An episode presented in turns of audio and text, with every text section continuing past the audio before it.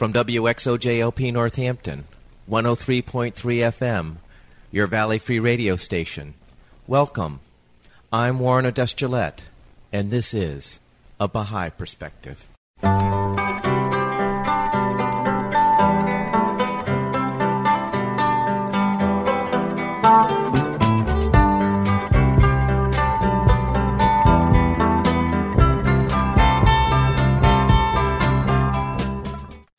Welcome to A Baha'i Perspective. Today I'm playing a telephone interview with Justin de Leon. Justin is a Baha'i and first generation Filipino American. He is a documentary filmmaker who is devoted to the field of international development. He is currently a doctoral student at the University of Delaware. I started the interview by asking Justin where he grew up and what was it like growing up there. I grew up in Dayton, Ohio, in a little suburb called Centerville in the middle of Ohio, so uh, predominantly Caucasian environment. Um, I'm Filipino American. Out of my grade school and my high school experience, I think there might have been one, maybe I, I, maybe two other Asian Americans at the whole school, predominantly white neighborhood and and school. It was really quiet. It was a, a really wonderful place where we could leave our doors unlocked it was safe. We'd ride our bikes all day and all night in the summer, and it was a good place to to grow up. I think, especially compared to some of the places that I live in now and uh, have traveled to. I'd say. Mm. And what was religious life like growing up? My parents are uh, we're all Filipino, and my parents are are Catholic, and of course. The Filipinos are staunchly Catholic. I think it's it's upwards of 90% in the Philippines. And I found that my religious experience, my interactions with, with Catholic faith, I, I went to 12 years of Catholic schools, and I found that my parents, the relationship with the with their religion was very, I would say, uh, ritualistic or tradition based. So we didn't go regularly to church, but we did made sure that we went to Easter and Christmas very much part of the Filipino identity is, is which church which church do you belong to. So oftentimes even now when I when I meet Filipinos in the area that I live in now, which is Delaware, they often ask, well, "What church do you belong to? What church uh, do you go to?" And so I really struggled with this idea of knowing that I have this spirituality that was within me that was almost just explored individually compared and contrasted to this very ritualistic experience that I would have going to church. I started seeing these inconsistencies that really made me think twice about what it meant to be a Catholic. The idea of maybe showing up to church a few minutes late and people not moving down the pew to sit down, or as, as you know, the, a lot of the the Catholic Church's struggles with priests and children, and um, even the neighborhood in the area that I lived in had some of those challenges. So I started seeing a lot of these inconsistencies, and I think this was around the time, uh, around when I was leaving Ohio, my end of my, my high school years, was when I said, okay, I can understand the wonderful qualities that my Catholic education gave me, which has to deal with responsibility to, to other people and living a good life and sort of I took those and I translated them into a spirituality that I didn't exactly know how to articulate fully, but I knew was there. I think the, the idea of having this ritualistic experience with God and tradition didn't sit so well with me. I was still very much making sense of that when I left Ohio. Now, what generation American are you? Yeah, my parents are both Filipino, and they were born and raised in the Philippines, and they moved over here when they were about 21, which was about 1971. And uh, I was born in 1980. And they had moved directly to Ohio, uh, Dayton, Ohio, which was very strange because uh, there weren't, as I mentioned to you previously, there was not a lot of diversity in Ohio at the time. My mom, uh, she used to tell me that when they would walk around the grocery stores, little kids would come by and start following them around and looking at them and wanting to touch their hair and, and all this. And so my parents have been here ever since 1971. And uh, my dad has pretty much been with the same job in Ohio since. And there has been this Filipino community that's developed within within Ohio and within Dayton, where we live. I guess that would make me first generation. Yeah, I think. Or, so. Yeah, I think so. Yeah, yeah, myself and my brother. So uh, after high school, I went to a small college called Allegheny College near Pittsburgh, and I played soccer there. And it was a great place because it really fostered this broad exploration of your interests. So I played soccer, but at the same time I was involved in community service activities and I studied economics and political science and math and also documentary film. And it was a again, it was a small environment, small enough where you could pretty much do whatever you really desired to do. And if you had an idea or wanted to implement some type of program, it wasn't that difficult or unfeasible to do so. And so I think that really helped me set the ground for trying to explore. I think one of the really nice things that my mom and my dad really instilled in me as growing up was this idea that you should be involved in baseball, soccer, basketball, and you should be able to play multiple instruments and musical instruments. And so we did a lot of things, and I think it wasn't until I started getting a little bit older that I said, okay, well, I know that I'm really good at a few of these, and so I'll stick with them. But as I was coming to more of adulthood in my college days, that small, nurturing environment, safe, nurturing environment, again let me explore. And I think that's very much related to my, my spiritual journey, because it was around the time when I was a junior in college when I first heard about the Baha'i faith and when I first started studying the Baha'i writings. So tell me about your encounter with the Baha'i faith throughout college, I knew that I wanted to live a life of service of some sort. I was always interested in how does one make other people's lives or their conditions better. And the way that I first looked at this was through political science and also economics. When I was a third year in college, I decided to study abroad in Lancaster, England. This was around the, a time when I had a lot of transitions in my life. It was the first time I started cooking for myself so I became a vegetarian 13, 14 years ago, and I'm still a vegetarian now. It was also around the time when I was reading a lot of biographies about Mahatma Gandhi, and I was reading uh, Henry David Thoreau. And when I arrived in the UK, I ran into some really nice friends of mine, and um, they were also interested in peace, also interested in how does one contribute to the progress of of humankind.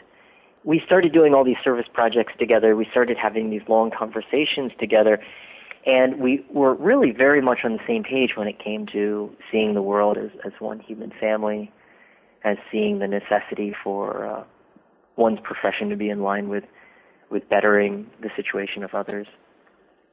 But the unique difference was that they had this um, this sort of well of knowledge to, to draw upon, which was um, what I came to find out later, the, the Baha'i faith. And so at the time, they had invited me to many of these study circles, um, which I now know as the, the Ruhi Institute, and I also know as, as devotional gatherings and, and firesides. And all of those things are basically the, now we see it as kind of this pattern to community life where people come together and share prayers from any denomination, share things of a devotional like quality, or study the holy writings in a group of, of neighbors. To me, this was something very unique because, as I had mentioned to you, I grew up in a very traditional Catholic environment where the priest pretty much had all the answers, and there wasn't really a two way dialogue. It was a one way dialogue, making sure that you toe the line. And so to be in an environment where we're guests in one of the Baha'is' homes, and he was an older Persian gentleman, probably about 50 years old or so. And he was having conversations, and he and other members of the Baha'i community in Lancaster, who are older, were having conversations with very young people, whether they're high schoolers or even myself, I was in college. And the way that respect was granted to everyone speaking about spiritual matters, regardless of their age, was really something that was eye opening and unique for me. And I think it was definitely an environment that I wanted to be around, which is this spiritual um, investigation with other people where no one was telling me what the right answer was or what I need to do. Rather, it was let's collectively explore these things. And I saw a kindness and a gentleness about the investigation of, of religion that I had never seen before. And so it very much resonated with me. And it was one of these things where I already knew what I wanted to do, basically. I wanted to work in international peace and development, the field of international peace and development. So I really wasn't looking for a religion at all. Matter of fact, I had already been fed up with, with religion and seeing all the inconsistencies and hypocrisies growing up in a Catholic environment throughout high school. And I didn't want anything to do with religion. I knew that I carried with me the spirituality. And I was reading a lot of Thoreau and Gandhi at the time, and that's really all I needed. Into that collection of books that I had when I was really making these efforts to explore, I also had um, The Hidden Words, which is a compilation of Baha'i prayers. And I also had a, a Baha'i prayer book that my, my friend gave to me. What was really interesting was um, I, I've seen a lot of people when they interact for the first time with the Baha'i faith, sometimes they'll have so many questions that it's almost like they're a sponge. Uh, some of my friends, they'll be so inquisitive about the Baha'i faith, and I'll give them one or two books, and within a week they come back and say, What else can I read? I need to know more. I need to know more. For me, it wasn't so much like that. When I heard about the message of Baha'u'llah, it made complete sense. The idea that all religions are one, that essentially each religion is almost like a, a chapter in a book that's ever revealing. Or the idea that God is one, that everyone who's worshiping God in what form they may they may see is ultimately worshiping the same God. And certainly the idea that all mankind is one very much resonated with me. So when I heard about these messages, these message, this message that Baha'u'llah sent, uh, it wasn't very difficult for me to accept. I accepted it pretty straight away. And I think that was some of the the unique way that I came to the faith because um, I accepted Baha'u'llah's message and his station very, very soon, very quickly after. I think for me the challenge was trying to understand how the laws of Baha'u'llah can affect one's life and how to make sense of them and how to live by them. So for me, I didn't actually declare until years later, though the second that I, pretty much soon on after I heard about Baha'u'llah's revelation, I knew that Baha'u'llah was who he said that he was, which is a messenger of God. And so for me, again, it was sort of wrestling with what does it mean to be a Baha'i? Am I, am I ready and am I knowledgeable enough to be a Baha'i? It really dawned on me a, a few years later I had always said, okay, well, I, I, I, say, I say morning prayers and I, and I say prayers in the evening time and I tell everyone I know about Baha'u'llah and I tell everyone about the example of Abdul Baha, Baha'u'llah's son. And then I realized that I still yet did not call myself a Baha'i. And so I started really having this sort of uh, crisis and thinking, well, how could this be? And I realized that at the time I would still call myself Christian, a Catholic, and that I was a follower of, of Jesus, but I knew certainly that I was far from being a perfect Catholic. And so then I said, well, then how could it be that for some reason or another I feel that I need to be, quote unquote, a perfect Baha'i before I actually tell people and call myself a Baha'i? And it was that investigation and that realization that I'm never going to be perfect that allowed me to say, okay, I'm going to take this first step and I'm going to allow myself to continue working on for the rest of my life, working to live out and to, to live by Abdul Baha's example and Baha'u'llah's guidelines. And so soon thereafter, I, I accepted the faith. What were your parents' reaction to you becoming a Baha'i? My, my parents are wonderful and they're very supportive. And though the Filipino tradition is very staunchly Catholic, uh, they were very open to many of these things. I joke around with my mom a lot because one of the first times she ever really verbally said, "Okay, fine, you're a Baha'i, you're a Baha'i," was uh, I was living in in Northern Ireland, and uh, I was working in a uh, one of the post-conflict areas with a youth club, and I was living in this enclave about of about 200 people. And at the time, the major violence in Northern Ireland had subsided significantly, but still, eh, whatever left of, of violence was targeted towards this small enclave. So while I was working there for about a year, on multiple occasions, I had we had bricks thrown at us. We had to evacuate the house once or twice because of bomb threats. One of the students I worked with was was stabbed, and we had glass bottles thrown at us and, and the like. And I remember when I was talking to my mom over the phone and telling her, I didn't tell her all of the details, but I told her about some of the the challenges that some of the youth are facing out here. And she immediately said, "Okay, Justin, make sure you tell everyone you're a Baha'i. You're a Baha'i. You're not Protestant. You're not Catholic. You're a Baha'i." and I said, "Okay, mom, you said it. No turning back." uh, and I joke around with her about that now. But she's very close to the faith.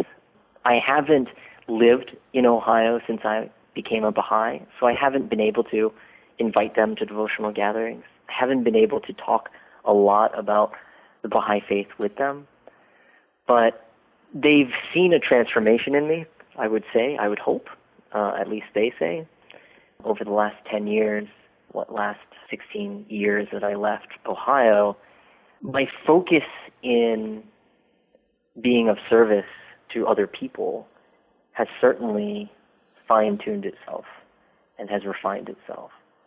And I know that they know it's because very much because of the influence of the Baha'i faith on me. So they're very, very close to the faith. One time, my mom actually told me this really lovely story. She, my mom owned a, a copy center, much like a Kinko's in Ohio, and uh, she owned it for about 25 years, and um, she had all these friends that would come in. And on one occasion, she was telling me a story that she was really busy and she was taking care of a bunch of people and there was this young man uh waiting very patiently. And he smiled at her and she said oh uh i'll be with you in just a moment. And he very patiently said oh no problem i'm in no rush. And after the rush subsided my mom said you're so nice and so friendly. Are you a baha'i and it was funny because she said that the gentleman kind of blushed and he said, "Oh no, but I have Baha'i friends, and that's a very much a compliment." And he actually knew what the Baha'i faith was. And so then they got along and got into a long conversation. And then my mom was telling him how her his son, her her son is is a Baha'i, and what what I was doing. And when I heard that story that my mom told me, it was a beautiful confirmation, a beautiful confirmation that everyone wants acceptance, of course, from their parents, but also in their spiritual path, it's nice to know that those who care about you are also aware and accepting and, and encouraging of that path as well. So after college, I uh, set my targets on trying to work in an international development capacity. And so I looked at Geneva, Switzerland, essentially as the place that I wanted to go. And uh, I started off with a uh, an internship in London. For the better, I got a little derailed.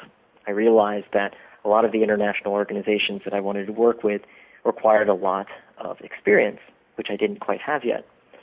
And so I immediately started seeking out these smaller, quote unquote, opportunities with organizations that weren't really big. It took me to the north part of England for a while to reconnect with some of the Baha'i friends there, and then I moved to Northern Ireland and I worked with youth in post-conflict area immediately after that, I went out to India and I worked with with a, a nonprofit that that was housing and educating street children. In New Delhi, I was able to help coach a street kids soccer league, which was fantastic because I really wanted to understand more about poverty and what poverty looked like. And it was nice to do it not as an economist, not as a political scientist, but as a friend, a friend of these youth, and I would go and play soccer with them, and we would learn together it was a really great experience. Soon after that, I came back and I got involved a lot with the Rotary International. some great fellowships that they have. And I uh, I started doing a master's degree in Florida, and that sent me out to the Philippines, where I did some research for about a year, and I, I worked in um, the largest slum in the Philippines, doing some film work, but then also looking at some of the causes of, of conflict in the Filipino context. Then I, with Rotary International, I was a Rotary Peace Fellow, which took me out to Thailand for some time and did some work in, in Cambodia and Nepal and uh, on the, the, the border of Burma and, and Thailand. And then that really took me up till about the time when I moved to Philadelphia in 2000. Actually, no, that took me up right here to where I am now at the University of Delaware, uh, where I'm, I'm doing a PhD. And uh, all along the way, I'd say spattered about, there are some film trips, some uh, documentary film projects, which which took me out to to Kenya and Tanzania. Two summers ago, I was in Honduras, and then just this last summer, I was in Uganda, doing different projects that have to do with research, doing different projects that have to do with documentary film. So now I, I currently uh, locate myself in Newark, Delaware. I'm curious what the work was that you were doing with the youth in Northern Ireland. When I was in Northern Ireland, I worked at this youth center. And one of the things I really realized was all these people were well intended, but there was also a lot of money going into Northern Ireland. And just like many post conflict environments, there's a lot of people that would tend to gravitate to these community building activities because of opportunity. And this was my first experience outside uh, in the real world, quote unquote, looking at development. And what I realized was that just because people were working for peace didn't necessarily mean that they were at peace. And there's a concept that, that's introduced in the, the Ruhi book, Book 5, which is Releasing the Powers of the Junior Youth, which talks about this dual transformation of society. That there has to be this, this structural or, or material transformation that has to work in concert with an inner spiritual aspect, transform, transformative aspect. And I really started understanding this a little bit more when I had really challenging interactions with uh, peace professionals, if you want to call them that, in, in Northern Ireland, where I found that what they were working for wasn't always in line with their inner feelings or who they were and their character. And so what I ended up starting to, to do was I really very much just gravitated towards being with these young people. I started out doing a lot of different broad things, working for the city, et cetera, et cetera, and I really started just honing in on just working with the young people because I felt that they were the most genuine in their interactions when it comes to really working for peace and trying to build a, a community of understanding. I remember on multiple occasions dignitaries would come to to the youth center, and all of the people that would work at the center would just rush to try to be with. Uh, in one instance, it was Mary McAleese, the former president of Ireland, and the youth would just be sitting in the back, no one tending to them, and no one even paying attention. So I started working with the youth, and I created this this program where we would have this discussion group, and we would just meet twice a week, and we would talk about things that had to do with their lives, whether it actually had to do directly with peace and reconciliation or just other teenage angst type stuff. And we were able to build this really nice bond and this really nice relationship with uh, maybe 20 or so youth there. And that was really meaningful to me. I realized that I don't and I didn't necessarily want to be part of these large NGOs, these large international organizations but rather I wanted to work with young people. I wanted to work with people that would still believe that change can happen. I think a lot of this has to do with my my upbringing in in Ohio. It, it's um, sort of a, a a place of modest means in Ohio, and even even probably my parents' upbringing. My parents grew up in the Philippines in villages that had dirt roads, and and so this idea of working for social change not necessarily having to take place in these large organizations and these prestigious organizations, but rather internally, this spiritual transformation very much resonated with me. And again, like I had mentioned, this was also the time where I, I just became a Baha'i and the emphasis on spiritual transformation, individual spiritual transformation. The Baha'i faith was able to give me a direction to investigate. It was very meaningful at the time and very much influenced who and how and what I've been doing ever since. So tell us about the conflict in the Philippines and what were you documenting? Yeah, I guess if you would say my academic inquiry is really, or, or just the investigations that I wanted to, that I've started undertaking, has really evolved from my first understandings of trying to understand what are the at the root causes of conflict. When I was in the Philippines, I was essentially looking at the economic factors and the political factors and how they combine to create this environment where it was rife for mistrust and conflict.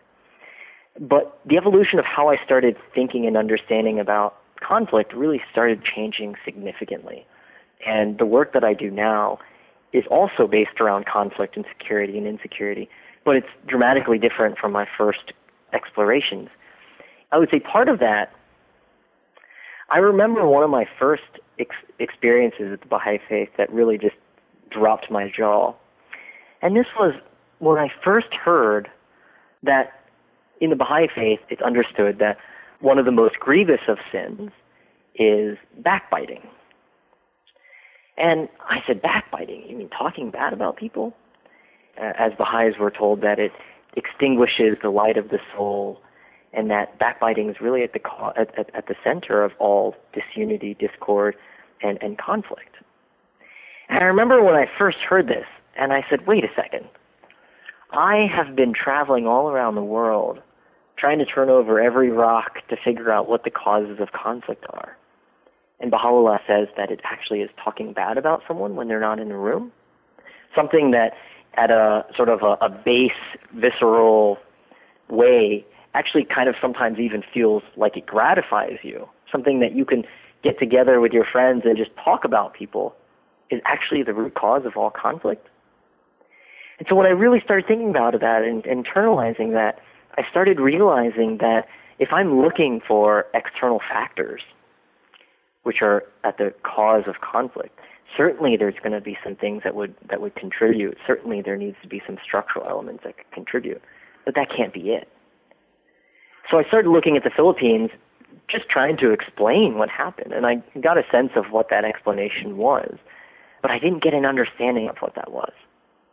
And so since then, I've, I've, I've looked at conflict in, in northern Uganda, and my work now, as, as, a, as I'm working on my dissertation at the current moment, is looking at the inseparability of security from insecurity. And so really what I'm asking and what I'm looking at is when you look at the conventional understanding in political science of security, it generally has to do with the state. It has to do with military. But that's not really how insecurity is experienced. And so I'm looking at how insecurity is experienced through the lives of women in marginalized political communities, or marginalized communities. And the reason why I'm taking this approach, I'm taking a, a very much a, an ethnographic approach, which is more like sociology, where you go and you try to unravel how people are making sense of things in their lives. And so that's how, and that's how my approach has evolved. And so now I'm looking at how people are making meaning out of state security, out of insecurity, how people are understanding how in one stroke the state can protect, and on another stroke it actually can be the purveyor of insecurity. And I'm really trying to understand how people are making meaning within their lives rather than these structural elements, um, these structural elements which would lead to an environment where conflict is, is possible. Because, I mean, even some of the, the really exciting stuff that's been coming out of the Baha'i community worldwide, where you have these amazing junior youth programs, these programs with youth and community building in places like the Democratic Republic of Congo, or in places like Burma, or in places like Cambodia, where you have all of these structural elements of that that would lead a lot of political scientists to say, okay, this area is rife for conflict. There's a structural element which could lead to conflict. But yet the Baha'i community has shown that community building based on internal transformation and spiritual transformation can thrive anywhere. And not only thrive everywhere or anywhere, but these communities in the DRC and Cambodia and in Burma are very much exemplary in, in how they're weaving together these uh, these communities based on spirituality. So I think my academic trajectory very much mimics and influenced is influenced by how much I'm I'm understanding Baha'u'llah's revelation, how much I'm understanding the community building process within within the Baha'i context. And so I, I expect it to continue to evolve, but maybe not for the next two years when I when I uh, finish up my dissertation. So I'm I'm hoping that it's staying fixed for just a little bit. Yeah. So is any institution or state taking notice of the Baha'i community building activities in these countries that you refer to, like Burma and Thailand? I know that there are some efforts. One of the projects that I was involved in with uh, a scholar named Erin Murphy Graham out of University of California, Berkeley, she was working with uh, this SAT program in Honduras, and essentially it is a model from this FUNDAEC Baha'i inspired organization out of Colombia, where they look to establish rural education centers and really take a, a very much a different epistemological stance at, at where knowledge is coming from. And so in Honduras, they've actually teamed up. There's a organization there that they've a Baha'i inspired organization that's teamed up with the Ministry of Education to offer this rural education program that is Baha'i inspired. I mean, one of the interesting things that I've been doing out here is uh, at the community that I, that I live in, which is which is Newark, Delaware. My friend and I, a close friend and I, uh, we started this nonprofit about a year and a half ago. It's a bike uh, nonprofit where people can donate bikes and people can sell them. People people can purchase bikes and they can repair their bikes. But one of the really interesting things is that um, we really work on being a community organization. And so a lot of our activities are well beyond just the bike. And so we do things like we have an open mic, we have an art gallery, uh, we have a free bike program for people with social services, we have a youth program that very much mimics some of the elements of the, the junior youth group of uh, spiritual empowerment. But one of the really interesting learnings and experiences that we've had is that since my friend and I started it, we very much wanted the Baha'i convictions to be at the heart of what we're doing. It's not a Baha'i inspired organization, but we have taken specific tools from the Baha'i community model and used them in our nonprofit, which has allowed it to be really successful. So we read writings directly from, from the Baha'i faith when it comes to consultation. Uh, we have a board uh, a working board, and we brought in these documents of consultation, which are essentially that from differing points of view, the spark of truth can come, and that uh, everyone needs to be able to share their perspective free and unfettered. And once they put it out there, that uh, you remove emotion from from the conversation and you search out truth.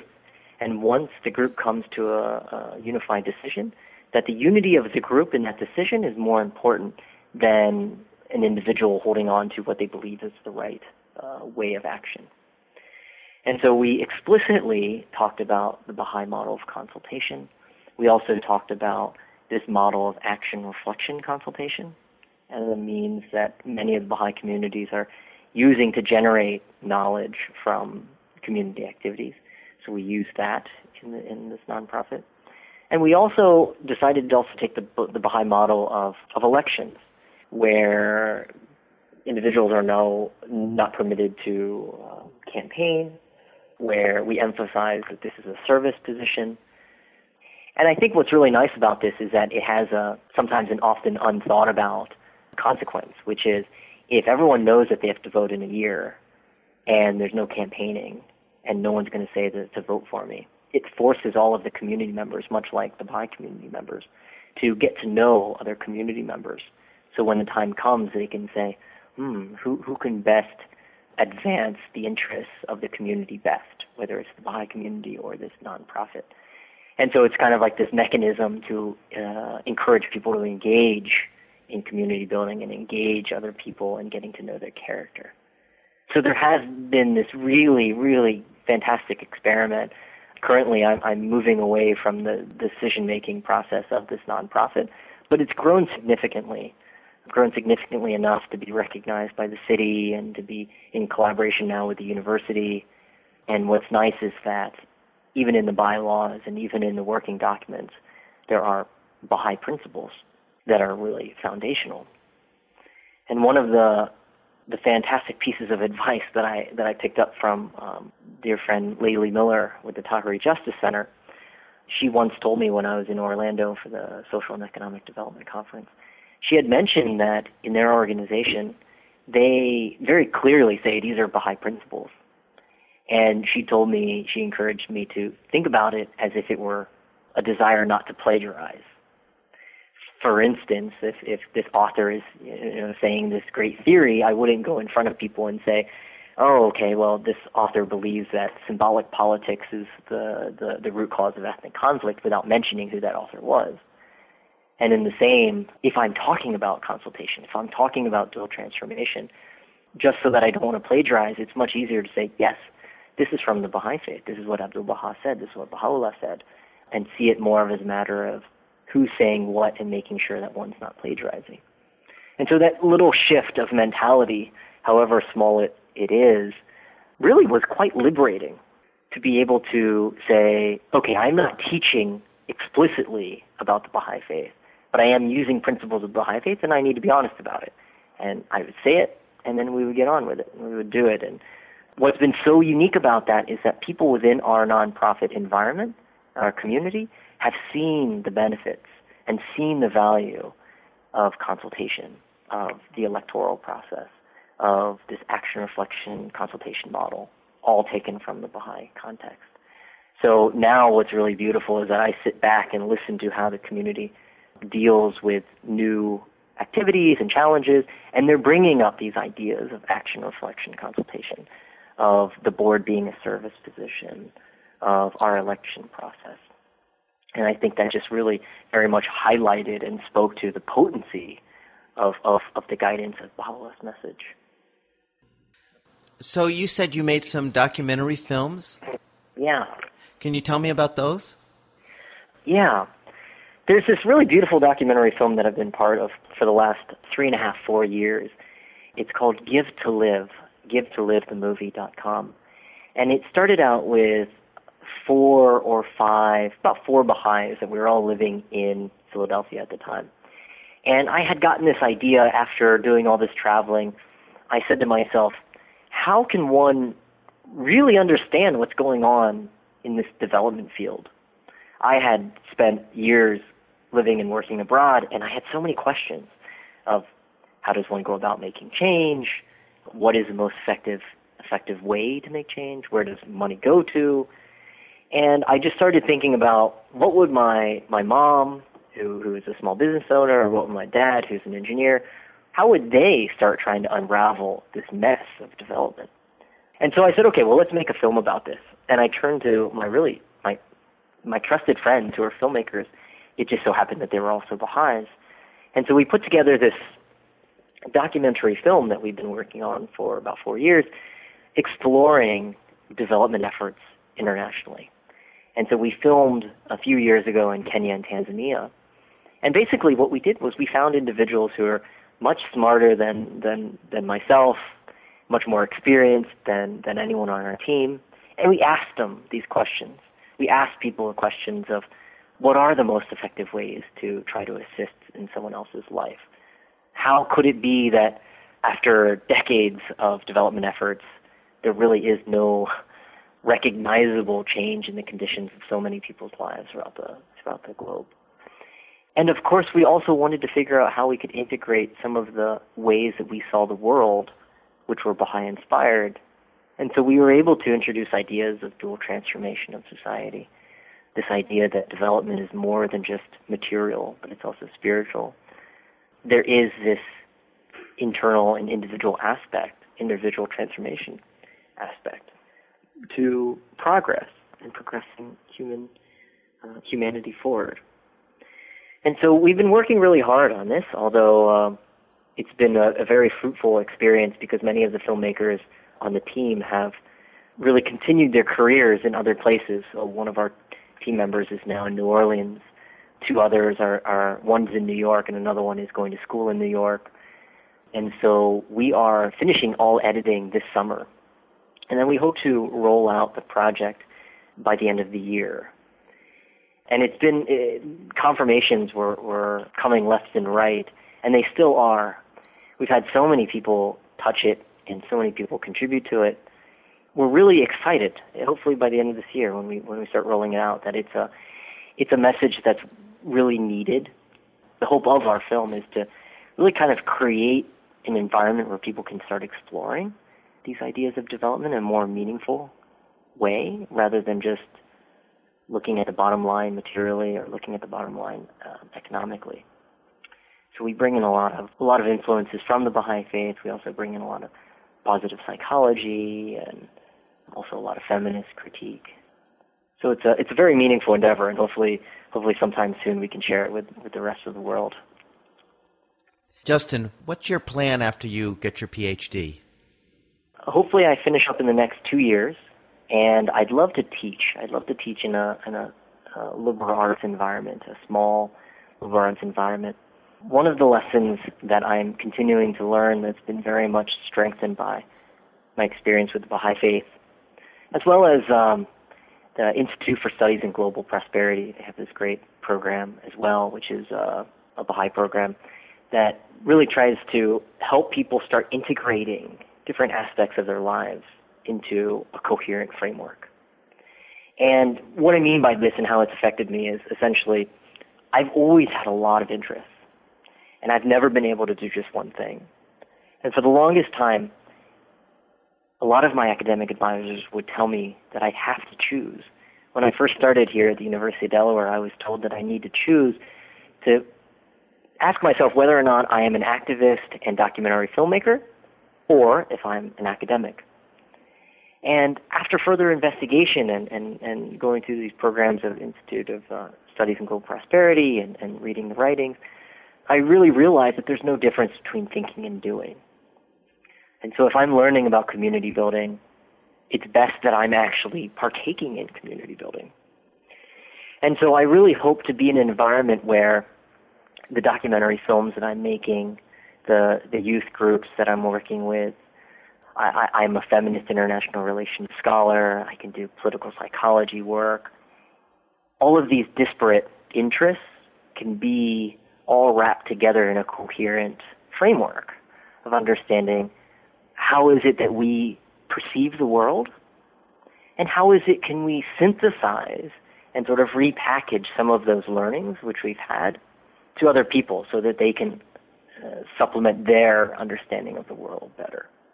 That's actually how I very much view what documentary film does, what photography does, and even what academic work is it's a blank canvas where you can synthesize how you're seeing the world in a way that can resonate with other people to allow them to experience things differently, to allow them to see things differently. And I know that a lot of the work that I do is is really not my own, that it's my interpretation of the Baha'i faith and, and how I see uh, the House of Justice leading the Baha'i community forward. So a lot of my work uh, very much pulls from those inspirations. I only know of one other political scientist that does it is I use ethnographic documentary film as a method. Political science is very slow moving at times to adopt new ways and to even accept new ways of, of understanding what knowledge is.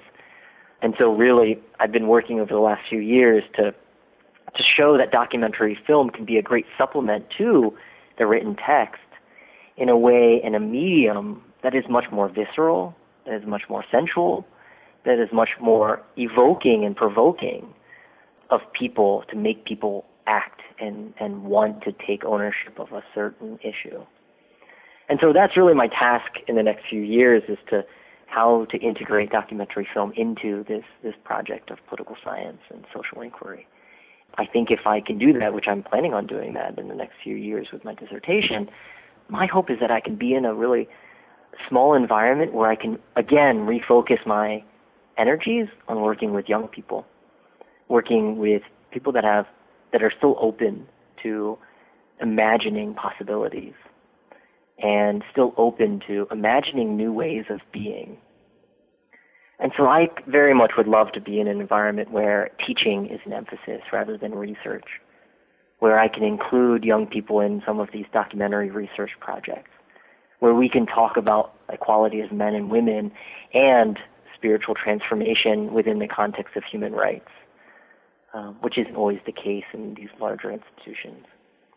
So hopefully, I would say within three or four years, I can continue teaching and, and actually be full time teaching rather than doing my own research in a PhD environment. Well, Justin, thank you so much for sharing your life with us and your work. It sounds wonderful. Well, I'm I'm very humbled. I know that uh, you've been able to interview some wonderful people, so I, am very uh, very humbled to to be able to speak to you. I hope you enjoyed that interview with Justin de Leon a Baha'i documentary film producer and scholar in the area of international development. You can find this interview and other interviews at www.abahaiperspective.com. You can also subscribe to the podcast on iTunes by searching for A Baha'i Perspective. For information specifically on the Baha'i Faith, you can go to the website www.baha'i.org or you can call the toll free number 1 800 22 Unite. I hope you'll join me next time on a Baha'i Perspective.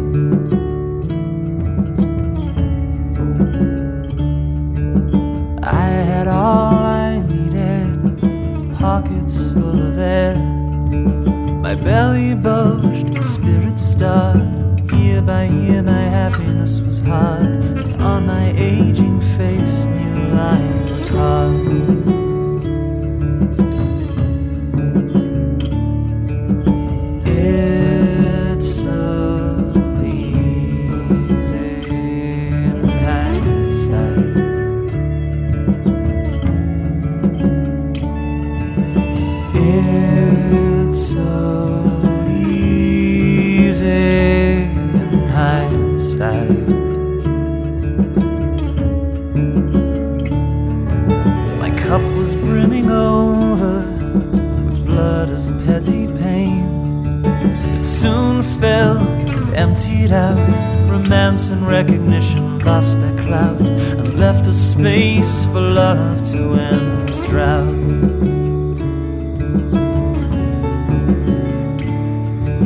So he went to travel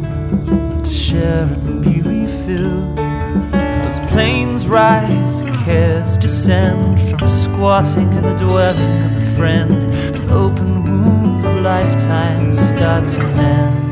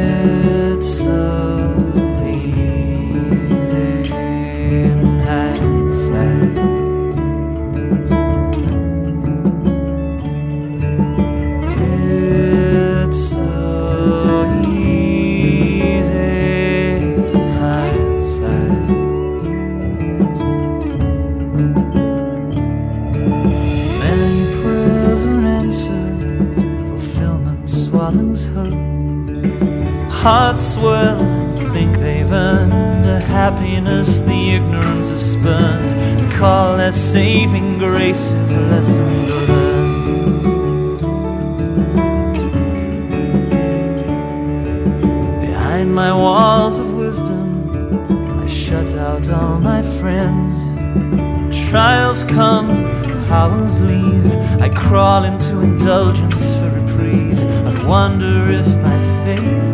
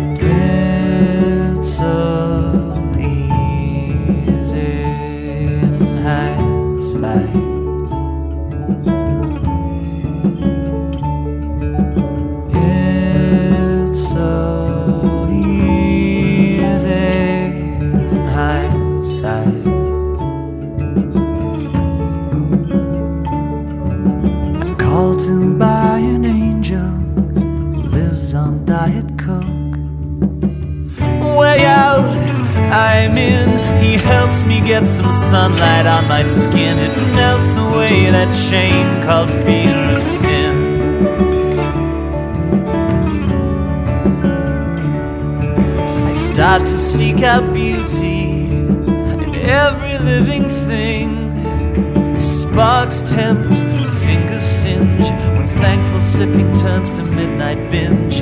Falls and get ups on which real lives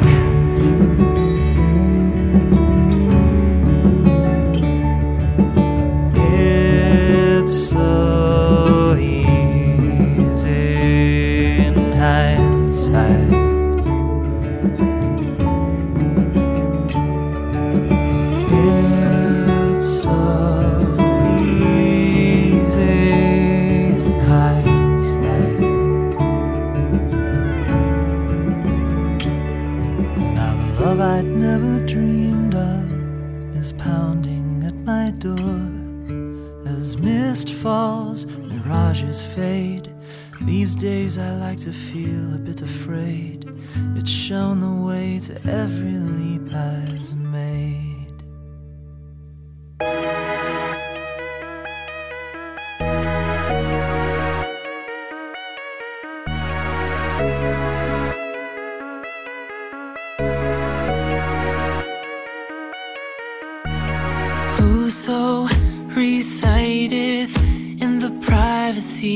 of his chamber the verses revealed by God.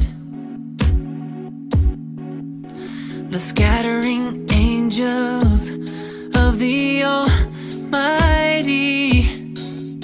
shall scatter abroad the fragrance of the words uttered by his mouth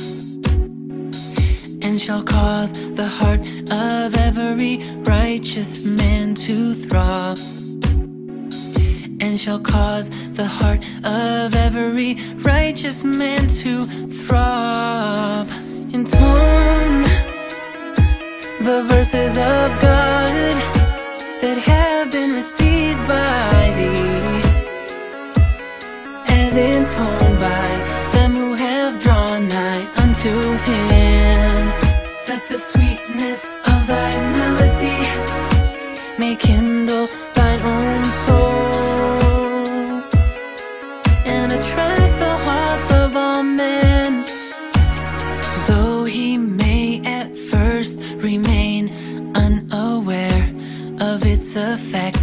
the virtue of the grace vouchsafed unto him must need sooner or later exercise its influence upon his soul. In tune the verses of God that have been received by thee